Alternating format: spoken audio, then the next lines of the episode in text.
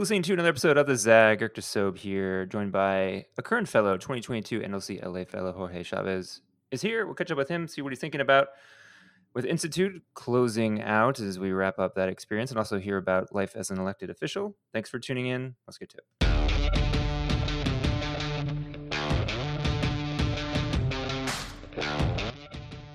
Yeah, on the home stretch with Institute, uh, what do you think about the experience so far since you started in January of this year? Yeah, for, uh, first off, thank you, thank you so much for having me. Uh, it's a great, great opportunity. Appreciate uh, having the chance to to to be on the podcast. Uh, Institute been phenomenal. Loved every second of it. Um, this last weekend, got to hear about identity and branding, um, and I can honestly say it was my favorite so far. Um, but so far, it's been it's an amazing program, amazing fellowship, and uh, you know we're all, we're more than halfway through. Yeah, it's always interesting too when we have folks in the political world in the cohort, and sometimes you know in the past we've had folks who are elected officials as well, like yourself. So give folks the scoop maybe on where you serve presently, what community, and how long you've been uh, in that role. Yeah, absolutely. Uh, well, I ran for office in November of 2020. That's when I got elected. Hmm. Uh, I serve in my community that, that saw me grow, uh, City of Bell Gardens in Southeast LA about maybe 15 minutes away from downtown LA. Um, but um, it's a, it's a it's really close to my heart, my community. Um, and uh, graduated from the high school here. I serve as the youngest council member in LA County. Got elected when I was 23. Now I'm 24. Um, and uh, you know, just trying to inspire others and, and hopefully give back. Right. Uh, you know, I always tell folks, you know, the easy thing is getting elected. The hard part is governing. Right. So, you know, this is this is where it comes to. You know, so I'm I'm hoping that throughout Institute, you know, with the with the fellowship with the cohort that we got.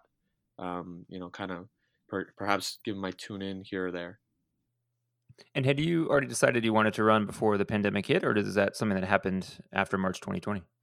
I think it, it was it was a mixed bag. Um, you know, during that time, I was in school. I went to I went to community college, Long Beach City College. Graduated in 2018 with my AAs. Transferred over to USC, and mm-hmm. um, at USC, I was doing a bachelor's and a master's program at the same time. And, uh, you know, the pandemic, you know, had us all locked locked up here at home. And, uh, you know, I figured, you know what, might as well start trying to plan something. And, uh, you know, I managed to raise 6,000 bucks and knocked on every single door I could here in my community. About 40, 41 out of the 62 streets that there are here, I knocked them myself and rode my skateboard all around town and uh, really try to make that pitch about trying to, you know, just trying to do things what's right, right? Um, and ran on responsibility, integrity, transparency, and still to this day I hold up those values. In terms of being the youngest elected in LA County, that work in your advantage as you were talking to people? Were people more skeptical because of the age? You had to win them over. How did that actually play out when you were talking to folks? So there's younger electeds in positions. So for example, there's a, another elected I think from Santa Clarita. Hmm. Um, his name is Sebastian Cazares. I think he got elected at 19 to his oh, board wow. of trustees for community college. Yeah, um, and right now he goes to UCLA. Um, and uh, he, he's I remember I saw his campaign and uh, it was great. He also got elected in 2020, um, and uh, you know so I serve as the youngest council member with that title uh, mm-hmm. throughout First Cities and and, and uh, throughout the county. But um, I know he's the youngest elected in general. So, um, but there's a bunch of elected. There's a bunch of Generation Z electeds up and down the state. And there's actually we're actually all in pretty pretty good communication. We all text back and forth. We'll hop on a FaceTime call every once in a while uh, and try to keep each other accountable, right? Trying to guide each other. But when it comes to conversations with other folks, uh, I'll tell you at times it's a, it's a bit intimidating um, because um, this is a new space, um, and uh, not to say that those folks aren't are used to having younger folks on on the, uh, having a seat at that table, but this that's primarily a reason why a lot of us ran to make sure we have a seat at that table and uh, we're giving our perspective, things that pro- perhaps aren't even thought about, right? So, um, you know, that's just those are just some of the things that we constantly have to overcome when we when we are at that table. When we come back, we'll talk a little bit more about elected life, a little bit more about Bell Gardens. Thanks for tuning in to this episode of the Zag. We'll be right back.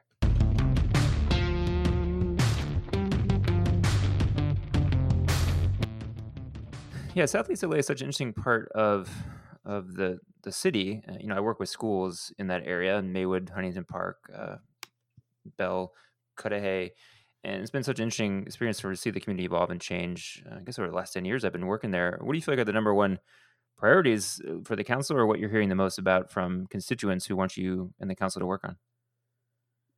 you know, it's it's funny because yesterday we just had a council meeting, hmm. um, mm. and uh, I was pushing for rent freeze. Um, okay. You know, I didn't. I, you know, we've we've been working with the tenants union here in my community, the Unión de Vecinas, uh, uh, tenants union, um, made up mostly by women, uh, trying to advocate for rent control. You know, mm. before the pandemic hit in January 2020, I was a volunteer with the, the Unión de Vecinas. I remember meeting and trying to uh, organized outside of Starbucks, just trying to figure out how we were going to strategize to go about making sure that rent control was a reality. Uh, so since then, you know, I obviously ran for office, got in, and uh, main priority, one of my main priorities, trying to get the, trying to get rent control in my community. So for the last couple of months, I'd say close to a year, uh, there's been an ad hoc and there's been workshops done, and we brought in experts, and um, finally to this point, uh, two weeks ago, we finally touched the topic as a council as a whole to be able to discuss it.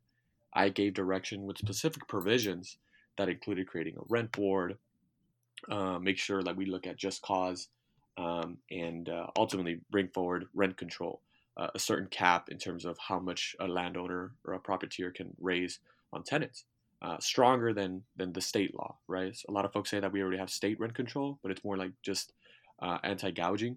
Um, mm a lot of these folks. So um, that's been one of my main priorities, and I advocated for a rent freeze in the meantime when we do get a rent control ordinance permanently here in our city.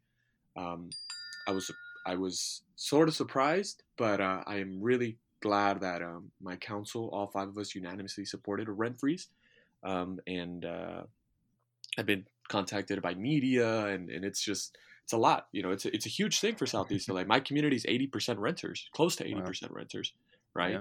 So it would just make sense that we'd have rent control by now. But you know, if you look at you know, you mentioned other communities, Cudahy, Maywood, Huntington Park, Bell, um, you know, a lot of smaller cities all throughout Southeast LA, and you know, we're all not too different. You know, all of our communities, hardworking people, people of color, low income, putting in work day in and day out, trying to put food at the table. And like I said in one of my interviews yesterday with Telemundo, I said, you know, this is going to alleviate some stress from our families instead of having to pick between putting food on the table or putting a shelter over their family's head, right? So for the, at least for the next 90 days, this rent freeze is in effect. It took effect immediately, and um, and uh, hopefully, you know, between now and then, we have an official rent control ordinance here in our city. The last thing I wanted to ask you about, I feel like serving as an elected, especially on on councils that are a little bit smaller, and, and I'm drawing on some of my neighborhood council experience in the last couple of years too the actual meetings themselves, even when they were virtual, have taken on a different intensity. Uh, public comment tends to bring out more more strident folks, more more polarized folks who are, are bringing in a lot of things they read on Nextdoor apps or citizen apps and those kind of things, and really really coming in hot when they're talking to elected officials. I was curious if you were experiencing that too. If there's anything that has has surprised you about the the actual kind of meeting structure itself, and and if you feel like that is something that that is sustainable over time? Or is there any kind of hope for those meetings maybe having a little more civility? What's your take and read on that? You know, th- this whole you know meeting virtually, I've been advocating to to have our chamber open again. Um, I brought up that item for the past month. Um, I brought it up asking that that our council consider having opening uh, opening the chamber uh, to allow folks in public to be able to make their public comments. Staff has been in favor. Um, I don't think staff can be in favor, but staff said that they could definitely accommodate. There's definitely enough mask, hand sanitizer, spacing, you name it. We can definitely fit folks there, uh, evenly spread if we wanted to follow that protocol. Um, you know, recently we just heard that we can now travel without, you know, mask with the with the mask. You know, we I was just on a plane a week ago, um, going to Chicago, and I did see some folks without masks on a plane now. Um, so you know we're certainly see, starting to see this. Uh, I mean, we, we saw we saw it with uh, with other electeds when there was a Super Bowl game. We heard about all, we all heard about that one. Um, so you know, I, I think that it's uh it's something that when it comes to civic engagement, making sure that our community is well informed and educated when it comes to the to decisions that we're making at the table.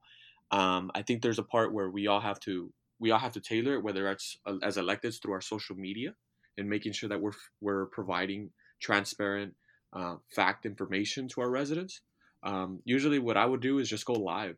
Uh, I'll go live on, on Instagram or, or on Facebook and just kind of give a sense of what I'm up to. Um, that's just a little bit more of how I function. I know my other colleagues might be a little bit more hesitant to do that. Uh, but for me, it's always about, you know, I ran on one of the values being transparency. Um, and I tell folks, look, uh, when I ran for office, uh, my cell phone was on my on my banners uh, on the little flyer I gave you. It's still the same number. Give me a call. Let's have a conversation. Invite me over, uh, and and I want to walk the street that you're talking about. I want to see what the problems are.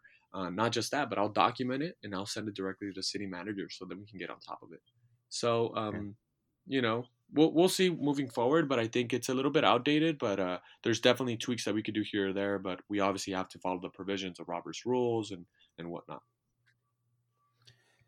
Appreciate you giving that insight. And if folks wanted to follow the the action in, in Southeast LA and in, in Bell Gardens specifically, what's kind of the best way for folks to keep tab on the work that you're doing? Yeah, absolutely. They could follow me on social media. Uh, luckily, all my my Twitter handle, my Instagram handle, my Facebook handle, my LinkedIn, even if they want to connect with me, there it's all the same. Uh, it's mm. just uh, Jorgel Chavez uh, and the letter D at the end. So um, Jorgel is spelled uh, Jorge, but with an L. Uh, J O R G E L. Chavez spelled the regular way, C H A V E Z, and the letter D at the end. So D. Awesome. Sounds good. We'll put that in the info of this episode as well. Folks want to click on that and follow along. Thanks so much for coming on. Thanks so much, everyone, for listening to this episode. Make sure to catch all past episodes, all the places you get your podcast. Put up some good ones in the last couple weeks of alumni from NLC across the country doing important new leader work. So check it out. And until next time, then we will catch you soon.